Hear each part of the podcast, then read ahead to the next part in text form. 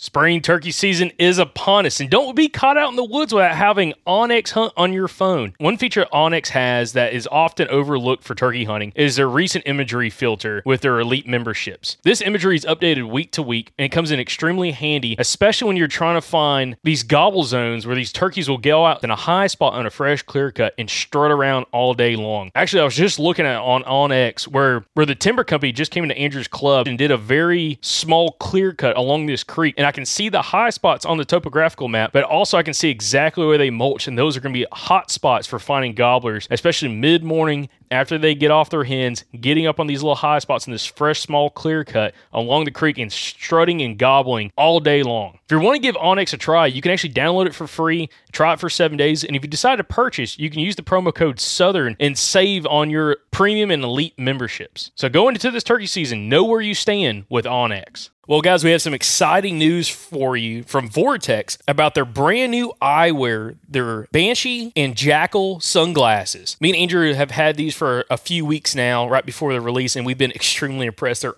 awesome glasses, guys. And listen, if you're needing some new sunglasses, not only do they have the VIP warranty, but they're tough as crap, guys. Uh, scratch resistant eyewear, uh, it's extremely important. And also, they have safety features as well. So when you're out shooting at the range, again, these are rated glasses, so you are going to be more than protected when you're at the range. But they also look fantastic when you're out around town. So right now, Vortex has some special pricing on their website, which is vortexoptics.com for the new eyewear. But also, if you use the code Southern20, you get to save even more on this special pricing for right now at vortexoptics.com. Again, check out the new eyewear from vortexoptics.com and use the promo code Southern20 to save on their brand new eyewear. Another day is here, and you're ready for it. What to wear? Check. Breakfast, lunch, and dinner? Check. Planning for what's next and how to save for it? That's where Bank of America can help. For your financial to-dos, Bank of America has experts ready to help get you closer to your goals. Get started at one of our local financial centers or 24-7 in our mobile banking app. Find a location near you at bankofamerica.com slash talk to us. What would you like the power to do? Mobile banking requires downloading the app and is only available for select devices. Message and data rates may apply. Bank of America and a member FDIC. When you need mealtime inspiration, it's worth shopping Kroger, where you'll find over 30,000 mouthwatering choices that excite your inner foodie. And no matter what tasty choice you make, you'll enjoy our everyday low prices, plus extra ways to save, like digital coupons worth over $600 each week. You can also save up to $1 off per gallon at the pump with fuel points. More savings and more inspiring flavors make shopping Kroger worth it every time. Kroger, fresh for everyone. Fuel restrictions apply.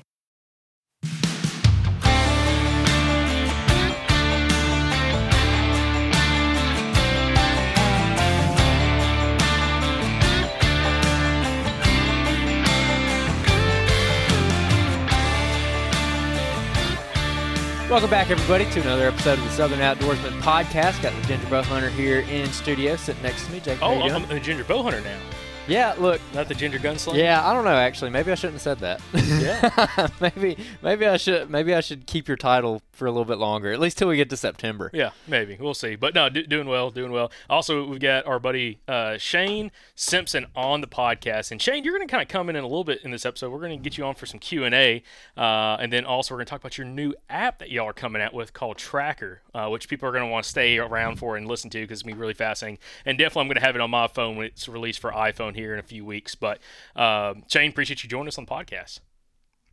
Yeah, thanks for having me on. So, real quick, we're going to uh, break down uh, Michael Ball's episode, who had just came out this week.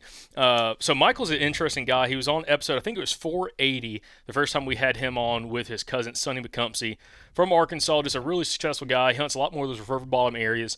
And we got to dive in a lot more with Michael, specifically on his thoughts and, thought process. And one thing that was kind of interesting with him was how he goes about really scouting for a lot of his uh, a lot of his areas and finding a lot of this buck sign actually in season. You know, some of the piece of public that he hunts on, he can't run trail cameras on. So it's a lot more of the woodsmanship aspect and actually going out there cutting sign tracks, you know, um, especially scrapes and rubs, but really finding tracks and even actually putting eyes on deer in some of that area. And one thing that was really interesting he brought up, Andrew, that I thought was kind of fascinating was the idea that thick cover and thick bedding cover is kind of a limiting factor in his part of the state where he hunts these big river bottoms. And a lot of times with those bucks and all these deer are bedded at are in areas where you have like a big oak that dies or a big hickory that dies. And it adds a, a huge hole in the can- in the canopy that allows a lot of this thick understory to kind of grow up in an area that's pretty much wide open hardwoods. And those little islands, those little pockets are areas that he's finding these bucks really spending a lot of time at. And they even mentioned early in September he was scouting in an area, walked up and bumped, I think he was nine deer out of one of these little spots that was only 40 yards wide where this old uh, big tree had died. And I think two were bucks and one was like 150 plus inch buck that was with mm-hmm. him. So that's kind of interesting because, again, typically with a lot of guys we talk to, it seems like that thick cover is much more readily available. So it's kind of harder to pinpoint those areas that those bucks are really using versus the areas he's in you know, there's kind of sporadic throughout the whole area. And then also another big factor he was talking about is finding those blowdowns. And like that 180 inch deer he was trying to kill, it was coming from a little peninsula that had a bunch of these blowdowns on it. And there was like checkering of blowdowns coming to his stand location where it's set up uh, based off how he thought hunting pressure was going to come in there and push those deer. So yeah, it, it was really also, interesting. Also, the thing about him actually hunting in those blowdowns mm-hmm. at, at the tip of the tree where he's like getting on the ground. Yeah, he's getting on the ground and he's basically getting in that fallen treetop and he's having the deer funnel around. And what do you think about uh, his thoughts on the deer actually preferring to walk around the canopy side rather than the root ball side? So I thought that was interesting. Um, That's kind of weird. And uh, Shane, I actually might pitch this to you. So Michael Ball in this episode had talked about when he's hunting, he'll like to hunt on the ground sometimes in these open landscapes, whether it's sometimes with a bow, sometimes it's with a muzzleloader, and it's wide open hardwoods, big river bottom. And when you have a bunch of these trees that fall down, it seems like the deer, specifically the bucks, would like to travel around the canopy side of the tree when they're going around it instead of the root ball side. And his thought process was potentially on that big root ball. And you're talking about trees that, you know, three guys can't get their arms around has such a blind spot as those when those deer come around that on the canopy side they can kind of see through some of that, that fallen canopy and they feel a little bit more comfortable coming around the canopy side. But um, i thought that was kind of interesting shane. I don't know if you've ever dealt with anything like that especially in some of those marshes or any places that you've hunted. No uh, that'd be a question for garrett. I know he shot one when he was right behind the root ball of a tree. Um, that kind of makes sense though that it kind of creates a blind uh, blind spot for him I was thinking when you started talking about, it, I was thinking more along the lines of you know all those overhanging limbs from that that end of the tree. Are they using it to make scrapes or licking limbs, or, or are they just walking by it? That's a good um, point. I can't say that I, I have, I can't say that I've had much experience with. Um, now I have had a, a couple occasions where I've hunted woods where there's fallen trees, but there was no you know canopy left on the tree. All the limbs were broken, and and I remember one in particular that I was using it as a kind of a barrier to make the deer come out in front of me. And what it did is, and there was only a couple feet between the trunk of the tree and the ground where it was up off the ground. And the dang old buck came and went under the tree and walked right by me at five yards.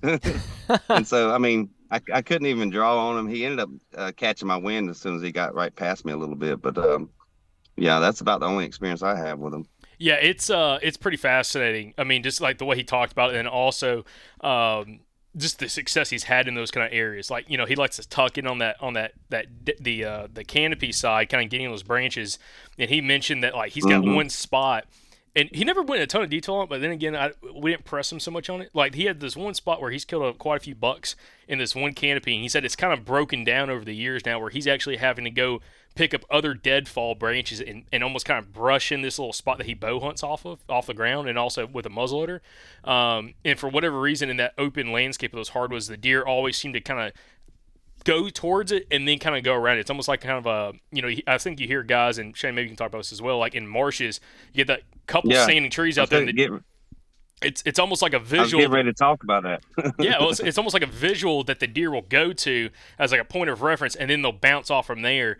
And it seems like he's seen the exact same thing in these open hardwood bottoms where you just have like one big tree down, and all the deer want to kind of go towards it, and then kind of go around, and then they kind of shoot off in a different direction. Yeah, when you started talking about that, I, that's the first thing that popped in my head. It's a landmark. Open hardwoods. It's something they're used to seeing to travel by. You know, they don't have onX on their phone like we do. Uh, same thing in the marsh. You know, they see a tree in the distance, and it's um, you know, I've I've been successful picking those trees, even without with limited experience in a certain spot. You know, there's I can see trails and satellite images, and there's a spot that has a tree. I go sit in it for an observational sit, and hopefully something comes by, and usually something walks right by me. Yeah, that's actually so, something that that's that's something that I've noticed in South Alabama as well. Not in a marsh, but in a like a longleaf pine savanna where you have you know a low tree density like it, it it's still forested, but there's only a tree every like 30, 40, 50 yards, and they keep it burned so it's like a tall grass prairie kind of thing. And uh, I've sat out over those, and there'll be like a big dead tree right in the middle of it, where some old tree's fallen and and died like years ago. And almost every single deer that I would see walk out in that stuff would walk right around the end of that dead tree. And I'm like, why are they doing that? Because they were never. I wondered the same thing that you brought up a minute ago, Shane. Like, are they scraping on it? Or are they eating on the the browse on it, or, or anything like that?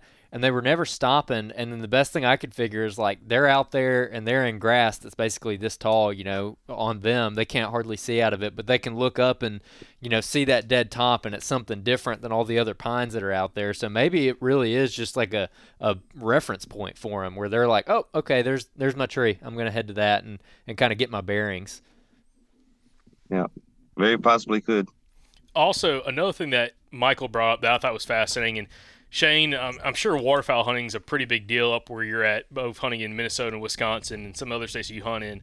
Um, you know, waterfowl hunting in the southeast in certain states is a lot higher. Uh, it's a lot higher pressure and more commonly used than other places, uh, specifically like Arkansas. And he was talking about, Michael's talking about in the episode that you know that first week or so of um, when uh, I can't talk when uh, duck hunting opens the deer are extremely skittish. There's so many more boats out there. They hear people talking. You know, duck hunters aren't, necessarily quiet, um, and they get kind of skittish away from the water. But after about a week or so of being conditioned, that like, hey, these people in these boats are making all this noise. They're not harming me. They're not shooting me or anything like that. They kind of get a little bit tighter to the water. They kind of get a little more comfortable with them. And it's like there's a completely different shift that first week of uh, duck season where, again, that first week he's like trying to go. He's like, I don't want to be anywhere near the water. I want to be three, 400 yards away from the water in some of these areas. And then as the deer get a little more custom, even these big, these bigger bucks, because they're used to it, you know, they're five, six years old, they're kind of used to this kind of transition. They kind of transition a little bit back closer to the water, and he's hunting close to the water. And he's like, you know, second these duck hunters start firing up, you know, you know, they're shooting at ducks and stuff, having a hot morning, you could potentially get that buck and kind of start let them ease around those sloughs and everything, and get shot opportunities, which I thought was pretty interesting. But it's how big of a difference it takes for like you know the deer kind of move away from that water, away from that duck pressure, then they kind of shift back towards it after you get a little more accustomed to it, which I thought was pretty interesting. Mm-hmm. Yeah, I have limited experience with that. Uh, I have hunted near um, areas where there's a lot of duck hunting activity, waterfowl hunting, and I have I have had uh, does come by me, and they're they're relaxed, they're calm, and it is apparent that they're used to the the uh, you know the interaction or the interference or whatever the disturbance of the waterfowl hunters, and and they become accustomed to it. But as far as getting in, you know, like you know, having a buck come by, I haven't I haven't encountered that yet. And I and I try to avoid the waterfowl hunters. Just uh, it's a mental thing for me. I don't like all the shooting and talking. So. Yeah, I, I say the same thing until I've met uh, a couple of buddies I used to uh, go to school with at big duck hunters, and uh, they were hunting this piece of public in Al- eh, not Alabama in Arkansas, and had mentioned I was talking to him, I was asking him about because I didn't know anybody that deer hunted this specific piece of public, and they're like, yeah, we don't know about deer hunts it either, but every time you know we'd be out there during duck season throwing decoys at four o'clock in the morning, you know, hour and a half before legal light. And next thing you know, they're talking and stuff. They're not trying to be quiet, and they hear sloshing through the water on the edge of the slough. They scan their their lights over there. There's a huge buck walking right down the edge of the slough, kind of towards them. Um, not you know caring the world about those guys. And I asked him, I was like, "Yeah, I've heard those stories plenty of times." Well, I was I was asking him like, "Have you ever got the the the eagerness to go hunt that?" He's like, "Oh no," he's like, "I've got I got easier spots to hunt than down there and that kind of stuff." So he's like, I, "We've never even wanted to dealt with it," but he's like, "They're definitely there." I'm like, "All right, that's all I need to know." yeah.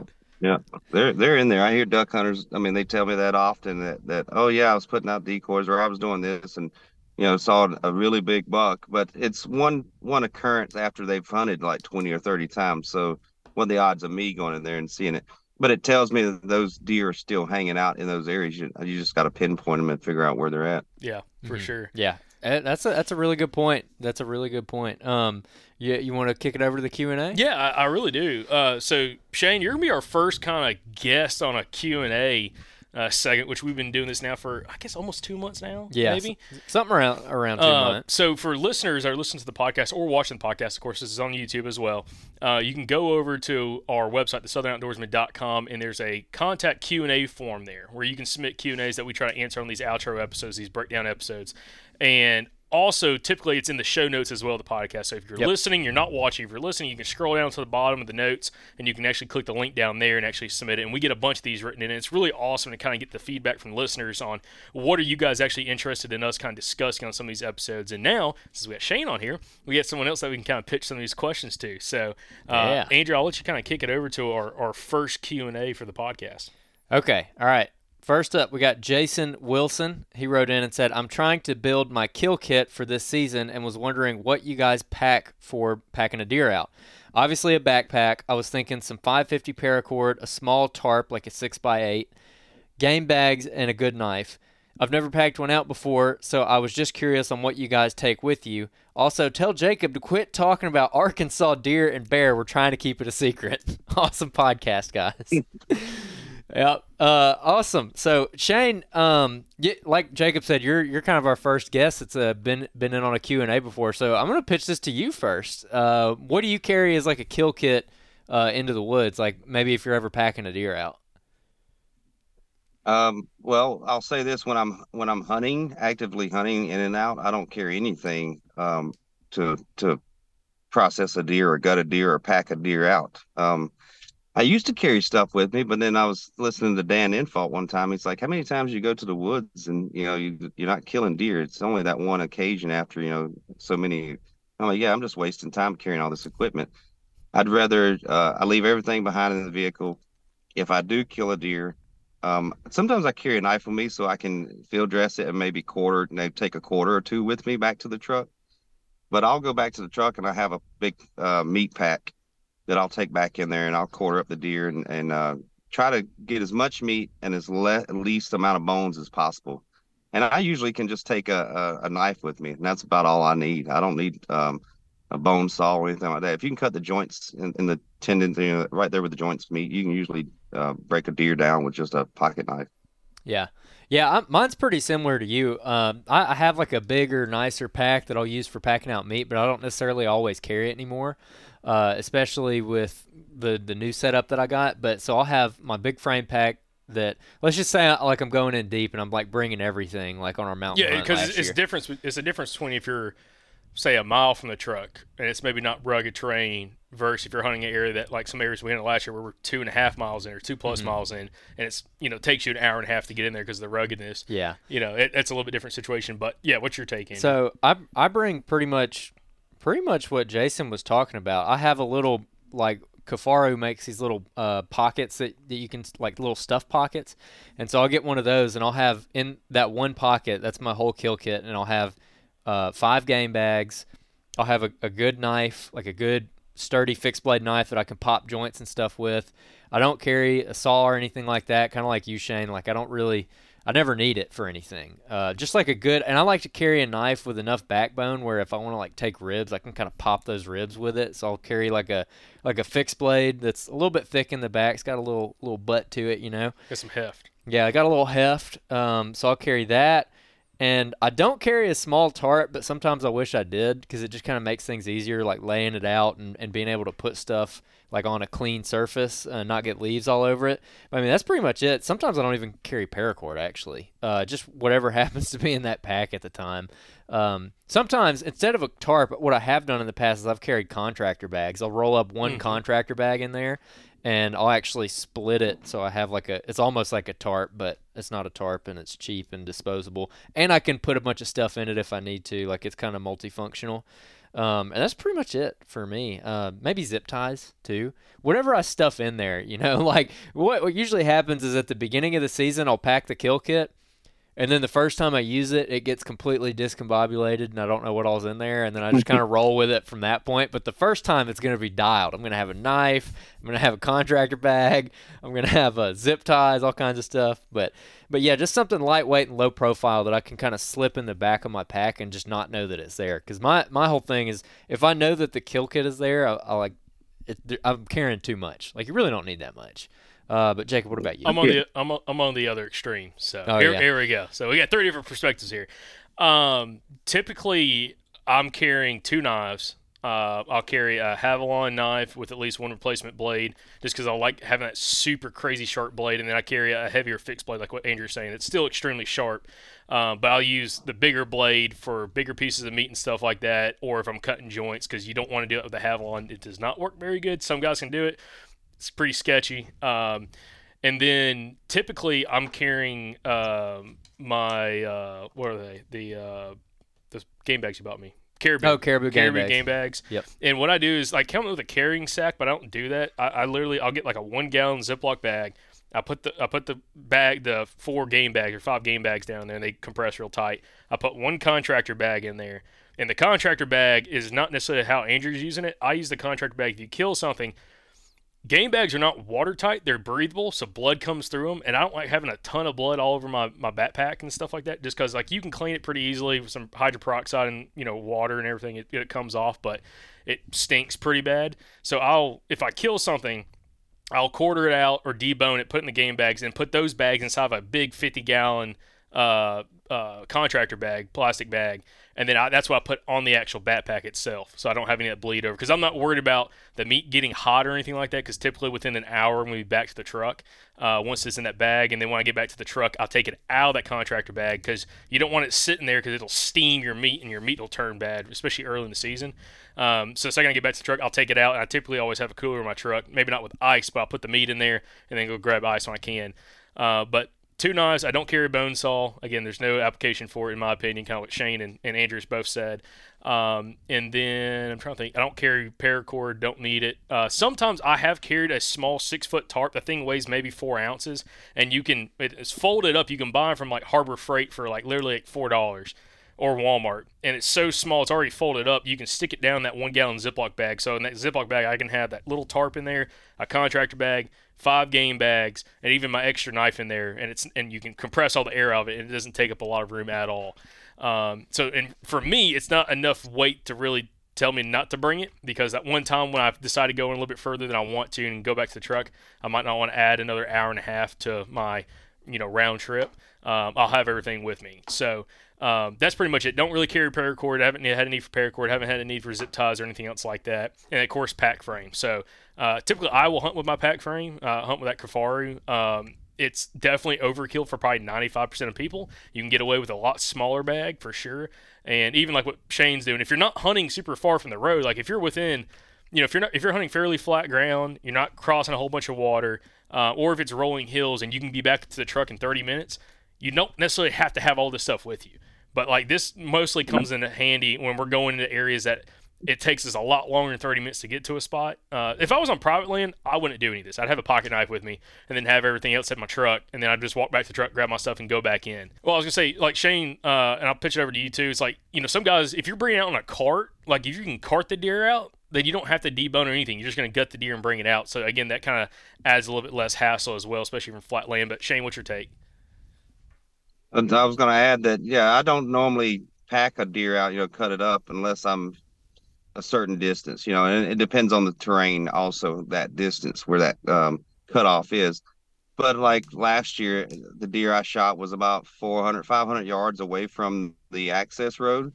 And so I, because I hunt out of a saddle, I just turn around, I hook my tether around the, the antlers of the buck and I walk backwards and I just walk backwards through the woods. And and it's easier for me to walk back backwards, leaning backwards, than it is to turn forward and lean forward, pull a deer out for some reason. And uh, I was on, I was proving it to a couple. Well, I wasn't proving it, but I, I had my phone out and I was videoing as I was walking backwards. I said, "Oh, look how easy this is!" You know, here's a you know 150, 170 pound buck, and and it was seemed pretty effortless. Now, if I get you know 600 yards in, 700 yards in, I may decide to quarter it up. But yeah, absolutely. So I mean, like that's a great example, though. I mean, again, that's and to me, that's a very applicable example for a lot of us. I mean, if you're hunting like you like if you're hunting within a quarter mile of the truck, you really don't have to have a game uh, a kill kit with you, in my opinion. Like unless you just want to take it, but like if you're 90 percent of your hunts are within 400 yards, 500 yards of truck, you probably don't need it unless you're having to cross a bunch of water where it's just a pain in the butt to go back and forth between the spots. Uh, but yeah, Shane, I kind of agree with you on that aspect. So, um, but yeah, it, it's it's an interesting conversation, and definitely it, it's something that you know, depending on where you're hunting, how rugged it is, how far you're going in, that's what to me develops what you're going to put in your kill kit. But like that little tarp, that came in clutch. Like when I shot a bear in Arkansas a couple years ago. Sorry for this dude, uh, who whatever his name is, uh, Jason. Jason. Anyway, but when I shot a bear in Arkansas, I wasn't terribly far from the truck. I was probably four or five hundred yards from the truck, but it was directly off the side of a mountain. Um, and I knew when I went down there, if I was to kill something, I wanted to have like a tarp because I was going to do a whole, I was going to do a full cape on the on the bear. I was going to do a big rug with it, and I had that tarp with me, and it was super nice because I could lay that tarp out underneath the bear. And when I took that cape to the taxidermist for him to mount it, they were like, "Did you take? Did you clean this at the house or something?" I'm like, "No, I cleaned it in the field." Like it's the cleanest cape they've ever seen from somebody in the field, and that was directly because I was able to have the tarp there, no dirt, no leaves, nothing got on that cape, as I was able to do a full body cape on the actual bear. So, Yeah. Anyway, but yeah, good stuff. Cool. All right. Uh, so next up, we got a return Q and A guy, uh, Mr. Mason Brook. He's from Georgia, and for a little bit of background on this on this fella, he had he ha- he's got a, a hunting lease that he's in in Georgia, a hunting club, and uh, it's it's like I think he said 1,300 acres or so, but most of it is cut over. Most of it's clear cut. There's some pines on the property, not very many hardwoods. There are some streamside management zone SMZs down in the bottoms where there's some hardwoods around the creek, but overall not very many hardwoods at all. Uh, about a month ago, he wrote in and said that they had sprayed the property and killed a lot of that undergrowth where the clear cuts were. And he was wondering what to do in that situation. Now, a lot of the covers died back. Uh, should he focus more on food plots or feeding? Because a lot of guys in the club are going to be baiting this year. Well, he wrote back in and he said, uh, Turns out they're burning the property. I reckon they sprayed it to kill everything off to make it easier to burn. Uh, burning it in two weeks, mid August, so about right now, uh, just three weeks before opening day, which is September 8th. Uh, what are your recommendations for this property? So, again, large cutover, very large cutover property. Most of it's cut over, few hardwoods, and they're burning it. So, I'm gonna. I'm actually gonna jump in first because he I, he messaged me on Instagram and we've been talking back and forth a little bit on what the property looks like, and he sent me some aerial photos, and that's how I kind of have a little bit better background on what the area looks like. Not very much topography here. It's kind of like gentle rolling hills, I guess. And uh, I've actually hunted a place that sets up very, very, very similar to what his property looks like, and it's basically where they were reestablishing some longleaf pines. All the pines were like I don't know five feet tall or so, real spaced out, but they burned it, and it was just basically a gigantic cutover. And what what I found out the more that I walked around in that stuff and and kind of got off the road is there's fire shadows within that, which is where the fire when it's burning through there, there's some areas that it just doesn't burn as well or it doesn't burn at all. Like it just burns around a spot. And if you go out there a day or two after they burn it, and you go walking through there, you'll find little islands mm-hmm. where, that didn't burn like at all. And so that's going to create diversity out there in that stuff. And what we found, you hunted this area with mm-hmm. me, was the deer were keying in on that, especially the bucks. Like if you had like a slight little ridge that kind of went around, there there'd be a fire shadow like on the side of it, and there'd be like a band of bigger saplings and thick cover right there, and they were running the edge of that, and there'd be scrapes alongside it, there'd be tracks, there'd be trails, all kinds of stuff. Um, and especially where those fire shadows met another edge. So if you looked at the edges of the cut uh, where they burned everything, and let's say where it met some mature pines, if there's a fire shadow right there, you'd have like a thicker buffer where you got this kind of mosaic of the the big clear cut. It's all burned, and then you kind of start coming up to the edge, and basically the cover just gets taller and taller and thicker and thicker as you get to that edge where it didn't burn as well, and then bam, you got the hard edge and the mature pines. And we hunted spots like that with a lot of luck. I killed several deer in spots like that. I had an encounter with a really nice buck in a spot like that. So my thing is like I'd go look at those fire shadows and that some of that habitat diversity out in the stuff and look for the more subtle things. Uh, but Jacob, what, what's your take? Um, well, so mine first off, I, I got a little bit different. Well, I, I agree with you about the fire shadows because I know exactly the area you're talking about. It was kind of interesting how some things didn't burn, but the problem is they didn't spray that. That's true. If they sprayed this, this ought to be even if they do it like a pretty low key fire, it's gonna be hot. It's gonna be mm-hmm. really hot because you have a ton of fuel, mm-hmm. and I would be worried that there might not be many fire shadows. I don't know. So my thought process is like definitely look what Andrew's talking about, like trying to find you know these areas that didn't burn, these like little thicker spots throughout the uh, the clear cuts. But also, you got to realize like there is going to be a lack of cover out there because there's no pines planted or anything. It's literally going to be fairly barren. But the thing is, it's still early enough early enough in the fall when they're burning this. There's still going to be a part of a growing season. Like what part of Georgia is? Is like kind of south central. central. so there's a very good chance come late September, it's going to look like a green carpet. It's going to look like a giant food plot. This whole thing is mm-hmm. because typically when they burn, especially down here in Alabama, but they burn whether it's a springtime burn, summertime burn, you're going to have stuff regenerate extremely quickly after that fire's been put out within a week or two, and it's going to be green shoots everywhere. That's nothing but browse. Turkeys are going to love it too, but the deer are going to feed heavily in that. So it's going to make your whole property, all these clear cuts, into like giant food plots. The problem is is you're not going to have a whole bunch of great security cover. But I think taking that consideration and taking consideration of where your doe groups are at, it could set up really good for the rut. Specifically on if you have like these, you know, it looks like his property's pretty large. Say you have 200 acres that's nearly like a giant food plot because everything's kind of growing back up. And come come October, you know, you get your first maybe frost sometime late October, early November, even late November. This stuff could be, you know, 10 to 16, 18 inches tall by the time like the green shoots are growing up. So you're gonna have a ton of food out there, and the doe should key in on that throughout the fall, and especially if your rut's kind of in that November time period.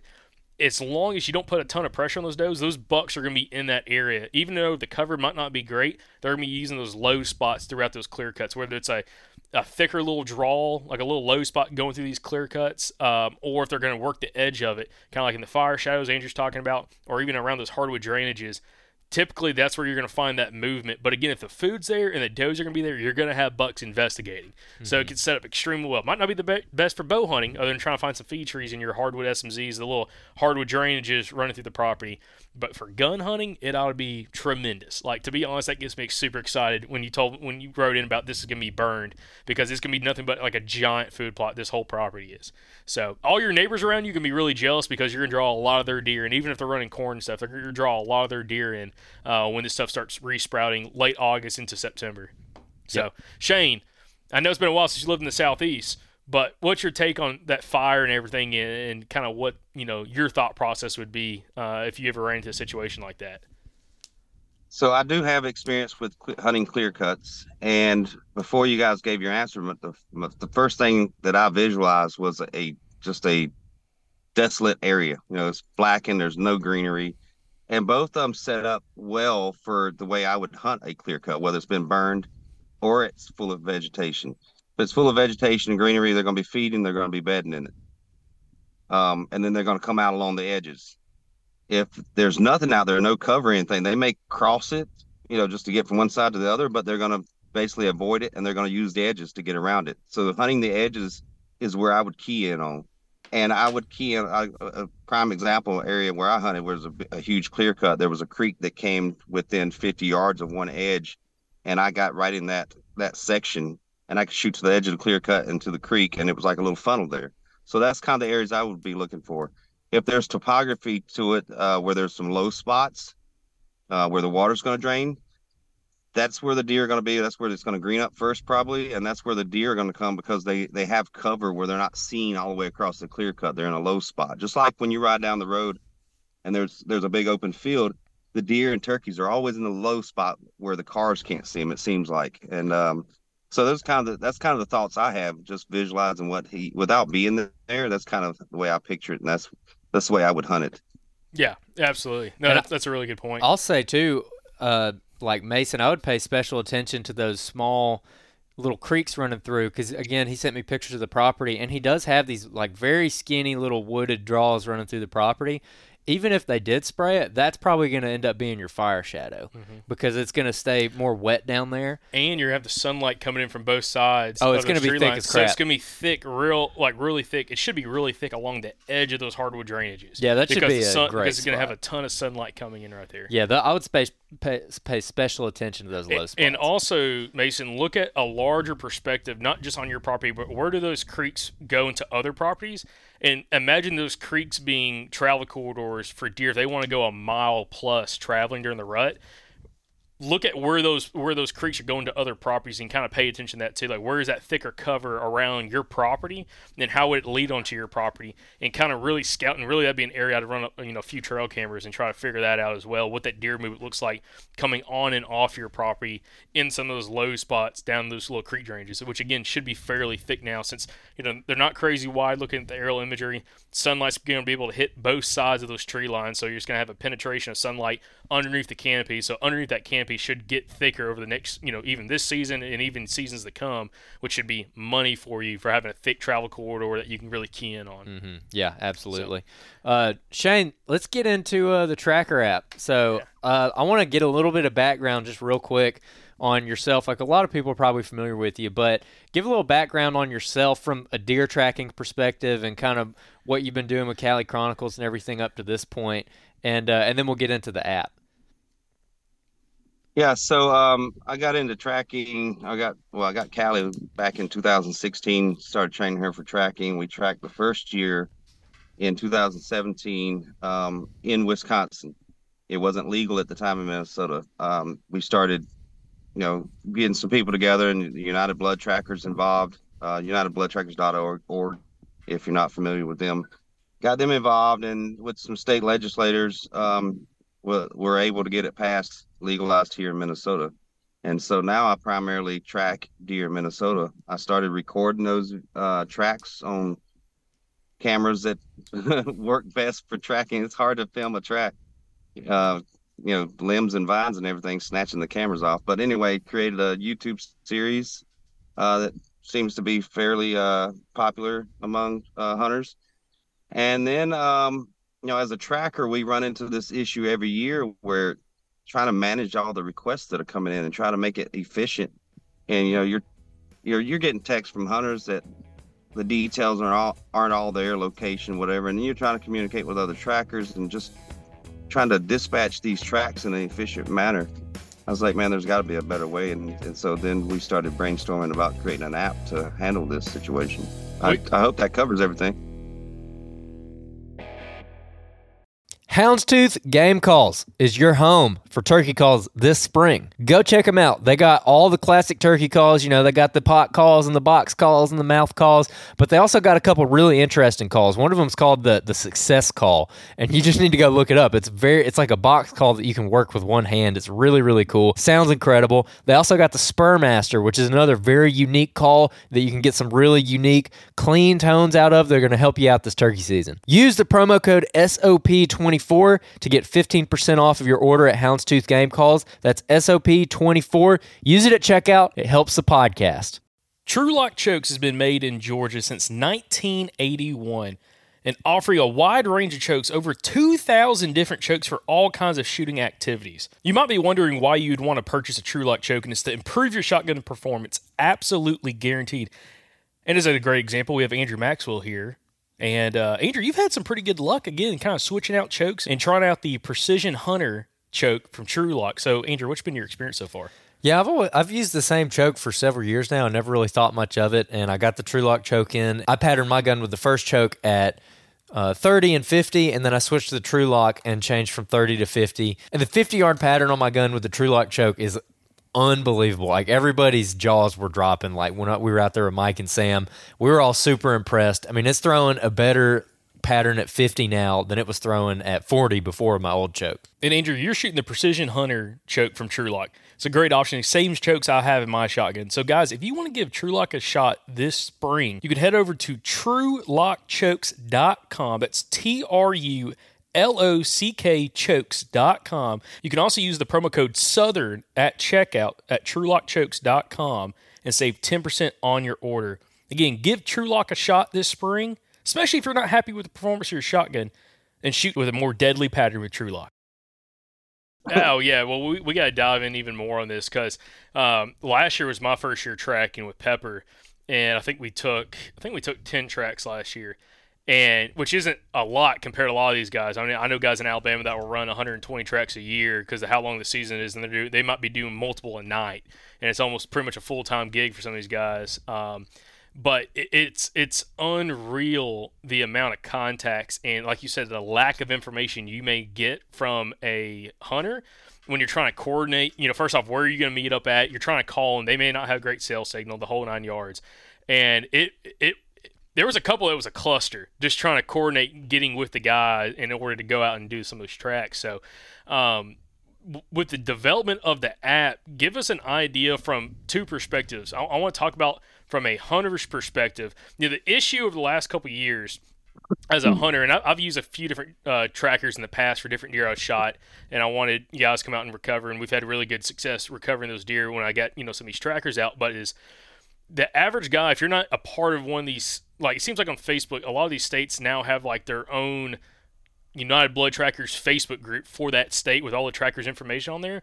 But still, and you know, they may have 10,000 members in them, 15,000 members, 20,000 members, but there's still so many hunters that don't even realize that dog tracking dogs, and there are trackers out there that will come track your deer for you. Uh, so many people I meet on a weekly, not weekly basis, but a yearly basis, has no has no idea there's people out there that will do that service. Um, so with the mm. app, talk to me a little bit. What is this app gonna, the TRAKR app? What what is it gonna consist of when it comes to a user from the hunter perspective? What is like the the app gonna be used for, and how they go about using it, like actually in the field when they need somebody? So there's from the initially this there's the app is just going to help the hunters connect with trackers, but there's going to be additional features that'll come later that they're going to want to use the app for when they when they don't need a tracker but let's just concentrate on the tracker issue. Um, like you said, most of them don't know that there's tracking dogs or it's a thing. You know, you know, ten thousand people on a pay, Facebook page, but then there's a million, you know, gun hunters or, or deer hunters out there, um, and they may know or they may not know. But any at any rate, um, I see all the questions all the time. Um, people looking for a dog, they don't even know where to begin, or I get messages man, I wish I'd known this was legal. You know, I shot a deer last year and, and didn't even think about it, you know, because I didn't know. But at any rate, um, when you get this app, you download it as a hunter and you need a tracker. Um, you hit the little button that says submit tracking request. And and it's based off your GPS. Um, so it'll automatically drop a pin or show you on the map where you're located, just like you're using onX or or whatever hunting app you're using and you can click on that and adjust the pin. Like maybe you drove home from your hunting location, you're not there anymore. So you can move it to that location to, to indicate where you were hunting, or you can just move the pin to where you want to meet the tracker. And then, uh, and so then you fill out the questionnaire, like, what did you shoot? You know, antler deer, antlerless deer, etc. Um, and it's going to ask you what kind of weapon you shot it with, um, how was the deer standing, and there's other animals too, but we'll just concentrate on deer. How was the deer standing? What was the reaction after the shot? You know, how far did you track it? How long did you wait? Just the basic questions you're going to get from a tracker anyway. And then you hit submit. And um, this this app was we built it with offline capability. So even if you don't have cell service, you can create that tracking request and you can hit submit and it'll try to submit it as soon as you have like one bar of service, just like sending a text out. It'll keep trying, it'll just send in bits of information as it gets it, as it can, until the entire request goes out. And you may be driving home at this point, just trying to, you know, getting one bar here or there. Uh, on the tracker side, or do you have questions about the yeah. hunter side right now? Well, I was gonna, I want to stay on the hunter side, and then we're gonna get to the tracker side because okay. you know we're gonna have a lot more listeners that and viewers that are on the hunter side of things compared to the tracker side of stuff. But because the thing is, kind of going back to my personal experience, like when it comes to calling trackers, if you weren't part of one of these Facebook groups, you might have been trying to message a buddy, like, hey, do you know who has a tracking dog? And that's how I got some of my guys that I tracked for last year. Is like buddies would recommend them, like, hey, let Jacob come out with his dog and go track it. But if you're not in one of these Facebook groups, you have to go find that information. And there was constantly last year, I think there's at least 10 different guys had messaged me when I couldn't go on a track. And they're like, hey, do you know anybody else? And I'd have to send a screenshot of, like in Alabama, the United Blood Tracking, uh, United Blood Trackers um, Facebook yeah, group for I'm Alabama. Group. Yeah, they have you know by county what trackers are active in each county. So I would ask them what track what county they're in, screenshot who's active in that area, forward it to them, like just start calling people. Start calling people. Some of the guys I knew and would recommend other. I'm like, I don't know any of these people, but just call them and figure out if you can get somebody in there, which is a huge hassle because another thing is if you're calling somebody, it's eight o'clock at night after you try to track this deer for 150 yards and you lost blood it's hard to get a hold of some people. Some of these guys are like diehard trackers; they'll answer any phone call. But some they may screen your call, wait for a voicemail or text message, and then try to call you back. And it's such a hassle, even from a hunter's perspective, trying to stay in contact with a tracker because you don't know are they on any other tracks right now. You don't know, you know, do they have family obligations? Are they even active about coming out there? And that's something that would always be kind of frustrating for me in the past, which all the guys I've had track for me in the past, I had already had relationships with them, so it wasn't that big of a deal. They were pretty open with me about what's going on. But this, the way you kind of described it for me, talk to me about the push notification that goes out to trackers in the area, and maybe from that perspective, from a hunter, you know, when they submit that, how are people, how are trackers getting contacted about, you know, this track opportunity is opened up and how do they go about you know which tracker goes about you know filling out or you know clicking on it saying that you know they're down to go track. Can you talk from that perspective what happens after you hit the push notification? Yeah so let me let me back up real quick first about the what you just described trying to find a tracker. You're not going to go on facebook and say hey i'm hunting at so and so wma or i'm hunting in this town. Do you know where anyone know where a tracker's nearby? That's the first advantage of this app because it's confidential.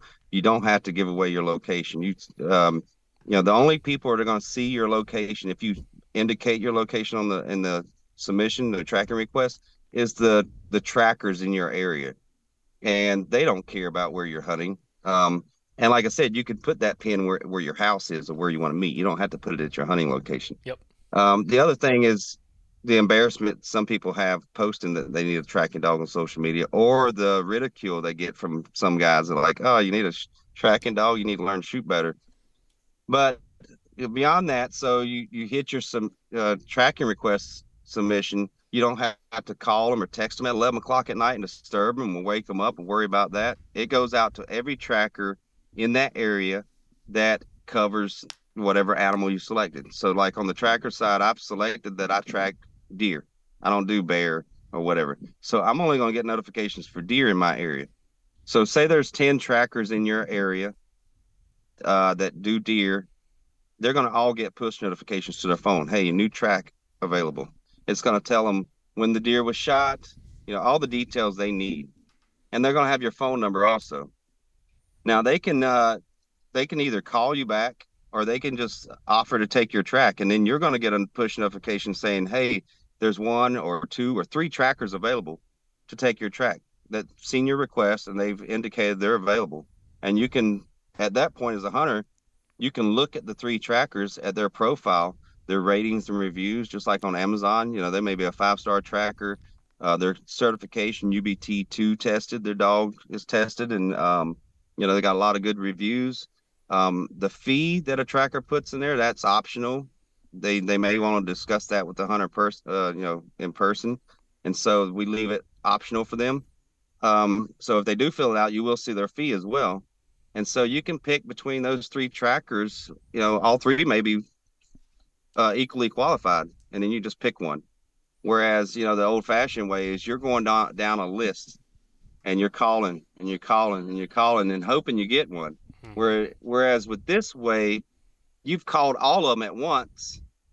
And even if one's not immediately available to answer your phone call the old fashioned way, they may see your request and say, Hey, I can't take this tonight, but I can go ahead and plan for tomorrow morning because I don't have any tracks and they may contact you.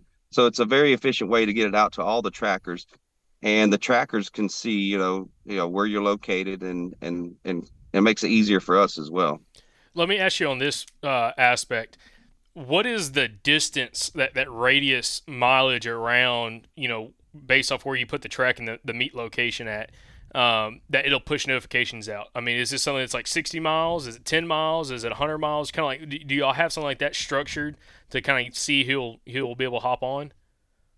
Yeah. So on the tracker side, you can set your your radius of your service radius, and um, like I have mine set to the max right now for testing the app. Um, and it's it's launching now. So if you're listening to this now, it's already gone live but um, you can set it up to a 300 mile radius, which is pretty extreme. So that's basically 600 mile diameter circle around you. Anybody inside that circle that submits a request, I'm gonna get a notification. Now, most people, um, you know, you'll see they'll put I'll track within an hour of my house or 70 miles of my house, and they may set their zone smaller. And if you're you're 80 miles away from them, they won't get that push notification. They're not interested in taking your track anyway. You're too far away. So why even bother them? So it makes it um, efficient in that way that it's only going out to the trackers that are interested in tracking uh, your animal and interested in driving that far. And so that uh, it kind of eliminates people that are not going to be interested anyway. Man, I got to bring up something, Shane, that you said a minute ago that's so true. And it's about going on a Facebook group and you're like, I shot a buck. I need a tracking dog on so and so WMA. Like, man, whenever I see a post like that, me and everybody else that Facebook group is hitting turn on notifications for this post because like people are e scouting. I and I, and hey, being a group admin, and I can see what that post reach does on some of these groups. I'm like, I don't think that you would just go out and tell 5,000 people where you are, but it might get 20 likes, but 5,000 people actually saw it, and it, you can't see that because you're just a member of the group. But like, man, if people knew how many people were actually yeah. seeing those posts, dude, every time I see that, I'm saying turn on notifications for this post because I want to see, you know. So yeah, yeah, that that that is honestly like a pretty big a pretty big deal, you know, uh, like keeping it anonymous. I'll give you another example. We've got some guys who's been on the podcast, good friend of ours, who kill some huge deer down here in the southeast, specifically Alabama, and a couple of them have had deer trackers on, uh, like tr- tracking some deer. And, and, I know one of them never got a tracker because he didn't want to bring, he didn't want to put it out there about like where he was at, mm-hmm. and he kind of wanted somebody close to him that you know if he was gonna have somebody track someone he had a personal relationship with, but he didn't want to put anything on social media for the aspect of he didn't want other people knowing where he was at, uh, and, or even like just a region of the state because people knew he was public. So this gives, like you said, that uh, uh, anonymous kind of perspective of being able to put the notification out, and only those handful of trackers in that area are going to see it. Uh, does, let me ask: do the, do the trackers automatically to see your name and information as well, or is it just information on the deer and then contact info? What what, what are the? Uh, we see we see yeah, we see your name and your phone number, and you can just you know you don't even have to type in the phone number. You just click on it; it, it automatically calls them straight from the app. Um, we don't, you know, we thought about making it just a first name and you know stuff like that. But like I said, trackers for the most part, we're not concerned about where you're hunting. So we we want to find your deer. You know, we're not we're not out there to find your hunting spot, and um, and they're you know, that's that's basically what they see the name the location your phone number and then the details in the tracking request. But, but again just like an example like say you shoot you know uh you know a guy down here in alabama shoots a, that 160 170 inch deer. Mm-hmm. that doesn't happen very often but it does happen. Needs a tracker. This is a great opportunity to be able to use this app without having to go on social media without having to ask people about hey I, do you know any trackers? And it's just between you and that tracker, you and those that handful of trackers that's in the area, and you get select who you're going to work with which I think is huge. And again, if you decide not to put on social media and you tell them, hey, I don't want you to take photos of the deer or whatever, like that's again between you and them. Because you know some trackers might want a photo of you and the deer and something they'll put on social media. I've had one guy i had track with me i'm like i don't want you to put anything on this deer, um, just for the reason I just don't want my face out there with it. Um, so it, it's it's one of those things that like you can kind of keep it anonymous if you want to, you know, with this, which is really nice. Again, keeps you that option of like, you know, if you don't want to be known about again where you had it shot or whatever, you know, it's it's a really good thing. Especially Shane, I'm not to get too sidetracked here, but have you seen what's happening? I know you're an Android user, so you don't have to worry about this, but iPhone users there's something that can be done about people can save your phone. Same. I, actually, I'm, I don't know if I want to talk about this on the podcast. actually, I'm not going to talk about. it. Never mind, Andrew. Cut that out. Um, anyways, I'll tell you afterwards. Yeah, I, I, I, do have something to add, and I think I know where you're getting with about what can we see as far as name and stuff. The the hunter can doesn't have to use their real name. Uh, when you know you can say I'm Joe Smith, you know, and I need a tracker, and here's my number and you don't have to put a profile picture. You can you can set up your account fully when you create a hunter account. You can put a profile picture. You can create all your weapons in your toolbox. Now that'll speed things up if you do need a tracker. If you go ahead and pre-fill out your toolbox, like I have a, a Mathews bow with this draw weight and this arrow set up and this broadhead, and then when you get to the tracking request form, there's an option to to to select a preloaded weapon, or you can just say I I'm shot it with a bow. You don't have to use it, but you can give us a lot more details. Um, and you can just put Joe Smith as long as once once you get in touch with a tracker, you give them your real name and you know and cut the anonymous out after that. Yeah. Um, but if you're worried about it going to 10 trackers in your area and some of them may be big buck hunters too, then uh, you may not want to do that. Yeah, but again, that's a really good aspect about this. So also, so let's talk a little bit about from a uh, the, the the tracker aspect of this. Uh, so push notification goes out to all these trackers that's in this general area based off you know how they set up their max range that they're willing to go track. You know, the trackers are interested, they'll they'll click on it. Um, you know, saying that they're interested, willing to be able to go to the track and then the hunter has the opportunity to be able to kind of look through the profiles and figure out which one do they actually want to work with and coordinate with at that point once that hunter selected which tracker they want to go with does it send a notification directly to that tracker saying hey you've been chosen and to contact them or how does yep. that kind of work after they've selected the hunter selected who they want to track with so we don't really have any instructions on how that process works it's up to the tracker and the hunter to, to kind of figure that out i mean not figure it out but so the the tracker the trackers in our test group wanted to be able to see the hunter's phone number. We didn't want to be restricted from that. And so we could, you know, before we commit to a track, maybe we want to get a couple extra details that they didn't get in the tracking request.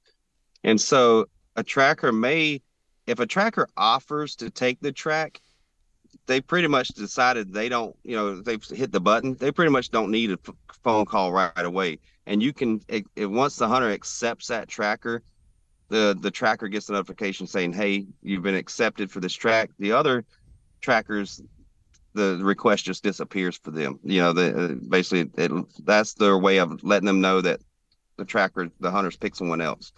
Um, but you know, and then or the, the tracker could call the hunter first and say, "Hey, I'm available, but I need some more details before I commit." Okay, okay, it sounds good. I'll commit.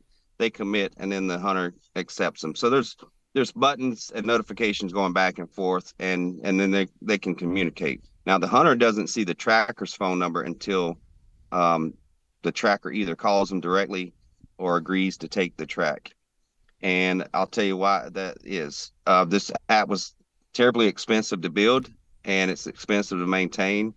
And we're trying to eliminate the need for any fees but from the initial onset there's a $10 finder's fee. So once you get your tracker and you accept that tracker, at that point you pay a ten dollars finder's fee, and then you can pay your tracker whatever.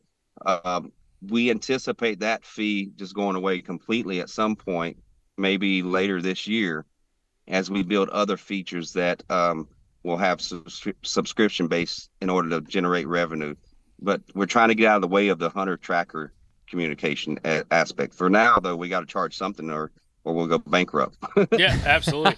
So uh, that, that's a really good question. So that was one thing I was going to ask is first off, you know, how much does it cost to get this app on their phone? I know by the time we're doing this episode, it's already out on Google Play, so all Android users can use it. Apple people like me and Andrew, um, it should be out relatively soon by the time this episode comes out. So kind of pay attention on on, on uh, iTunes and uh, Apple uh, apps or whatever the App Store. Yep. Um, but is, was there any and, kind and the, of the website is already live, isn't it? Yes. Okay. We'll link the website. Yeah, so the TRAKR app's T R A K R. Um, and then with the app, if someone goes to download this app uh, on their phone, as say whether we're going to talk about from a hunter perspective and also tracker perspective, what kind of upfront cost is it for them to download the app? It's zero cost to download the app, create a profile, use the app. It's even free to submit a tracking request. It's not until the point that trackers offer to take your track and you fi- pick the tracker and you say, I want this tracker, that's when you finally pay once you have a tracker confirmed to take your track. So you could submit a track and there's no trackers available. It doesn't cost you a dime. And so that's one way we're we're trying to minimize cost to the hunter and the tracker. Like I said, get out of their get out of their way, get out of their pocket. But the the tracker never pays anything. Um, so it's going to make it very efficient for for us to you know handle tracks, especially during the rut and during gun seasons when we get a lot of calls. So let, let, let me ask you about this because now I think about I do know a few listeners who listen to the podcast that are trackers. How does it, if a tracker wants to get involved and be on the app, what do they have to go through in order to be added to the actual app itself? So um, we are partnered with United Blood Trackers, and so we're the official app of the United Blood Trackers And so immediately, if you're one of the members of the UBT and you're, you know, whatever your certification is, when the uh, when you create a profile, I'll get notifications of all the profiles. I'll I'll com- uh, compare it to my list from the UBT. If you're on it, I'll approve you. Um, and if you're UBT tested and certain member that's you know got your certification, you get a UBT verified badge. So it shows that this person uh, is a member of the UBT and they passed the test. So they're not lying about that. I'm also working with a lot of the state groups. Um, I've talked to a few of them. They're waiting for this to go live so they can um, message all their members. They've already vetted their trackers. Like in the Minnesota Tracking Dog Group, we've already vetted trackers. So even trackers that don't have UBT certification, we've seen them. We know them. They um, we've seen their uh, you know their results. We would you know would not hesitate to to uh, recommend them as a tracker for someone. So those will get approved based on the leaders of that state group what they say, yay or nay. Um, so that's where we start and go to the state groups, and then it's a case by case basis after that. If you're just some random uh, tracker out there that doesn't have a social media presence, or you're not a, a you know a list on the UBT site or, or the list I get from them, then expect a call from me to talk to you personally, and and you know, I'll vet you that way. You got to show some proof that you're an actual tracker. We're trying to keep there's some dirty people out there. There's some scammers that'll that'll try to create a profile in here and and scam people out of money, and they don't have an actual tracking dog. Um, but you, as a tracker, you don't get to, you can sign up, but you don't get to use the app until I approve it on my end. So don't even waste your time trying to create a tracker account if you're not a tracker, because you won't get in. Very cool. Very cool. Well, that's good that there's that kind of vetting process taking place, um, and everything kind of put in place there. Uh, Shane, what else about the app is worth mentioning right now? I know you said you're gonna have some updates coming up later this fall. That's gonna be kind of interesting as well. I don't know if probably don't want to talk about that quite yet, but maybe we'll try to get you back on when some of those updates come out. But is there anything else that you know listeners and viewers should be aware of when it comes to the app and uh, any of the things to kind of look forward to? Yeah, the, the analytics part we can talk about. That's uh, something that's being built and that hopefully will be available, let's say late October or or maybe sooner or maybe a little bit later. Depends on how um, difficult that is to build.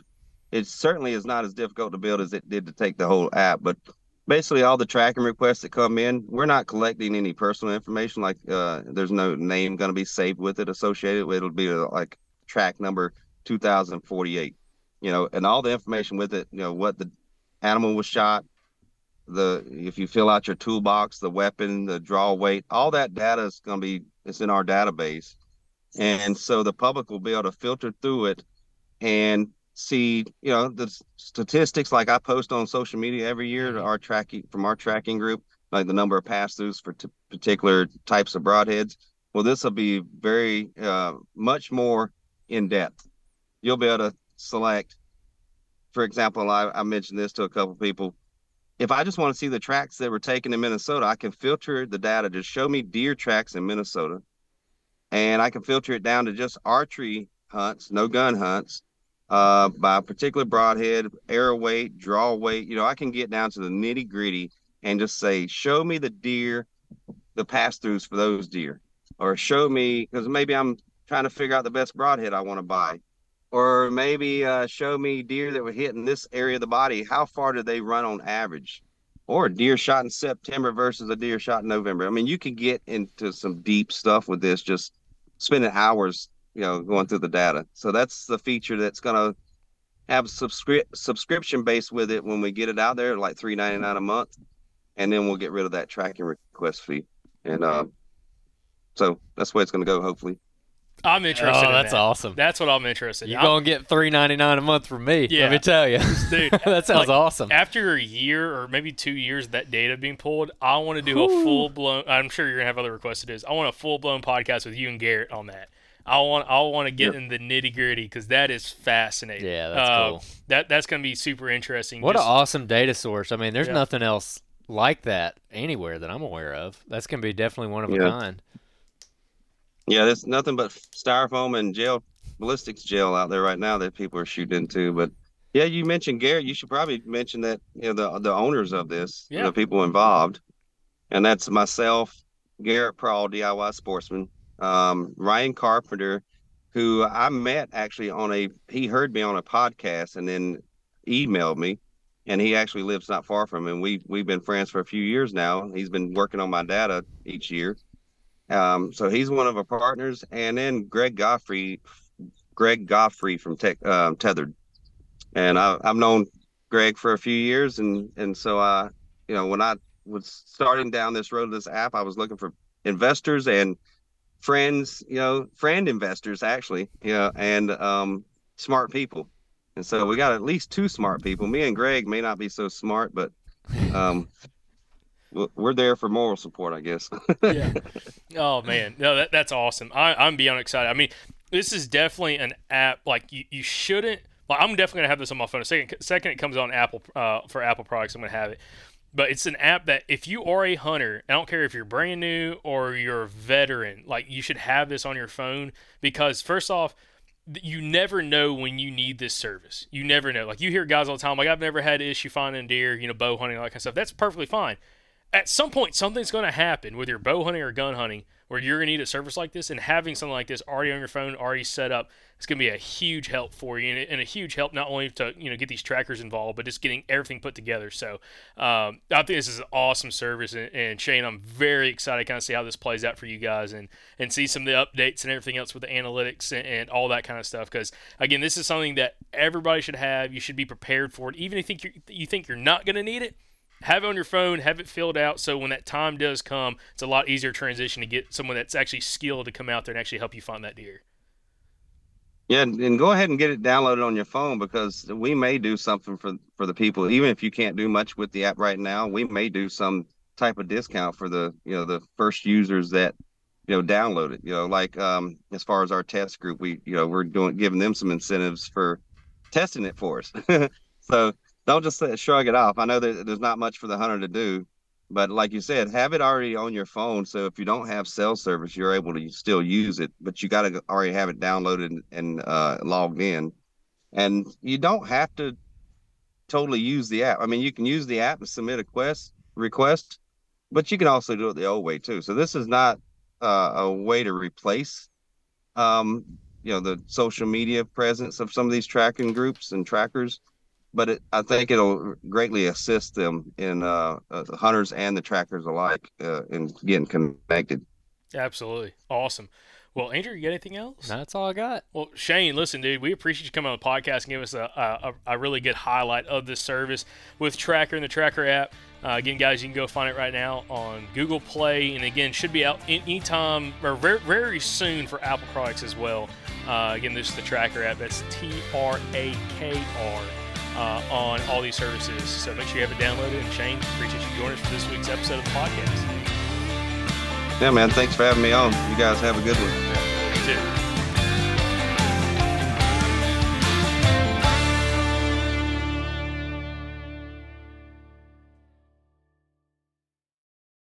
You guys seem to really have enjoyed over the last year where we've went to a Q&A format every Thursday on the show where we answer some listener questions. Now, some of the most common ones that we get have to do with gear, but also how to find a good hunting buddy. You know, I'm really lucky to to have a hunting buddy like Jacob. We've been on a lot of incredible hunting trips together over the years, and it's just nice to have somebody that you know is always down to go on that that trip that you've always wanted to go on, or or who'll wake up at three o'clock in the morning and go get that gate before someone else does on public land with you. Whatever the case may be. And like I said, we get a lot of questions on how do you find, you know, a group of people who enjoy that same thing so you can kind of network and make some connections. The Mobile Hunters Expo is the place to do that. Y'all heard us talk about it last year. And guess what? This year it's happening in Dalton, Georgia. We're going to be there June 28th through the 30th. We're going to be there all three days. We're going to have a booth. You can come talk to us. We talked to a lot of you guys last year, had a ton of fun. So looking forward to that again. But guys, I'm telling you, this is the place to come network. And there's going to be a ton of you guys there. A lot of Southern Outdoorsman podcast listeners are going to be at this show. And actually, Friday, June 28th, there's going to be an after hour social after the expo. So, what better place to go kind of intermingle, hang out with a bunch of like minded people, and probably pick up a couple new hunting buddies? So, you guys don't miss it. It's June 28th through the 30th.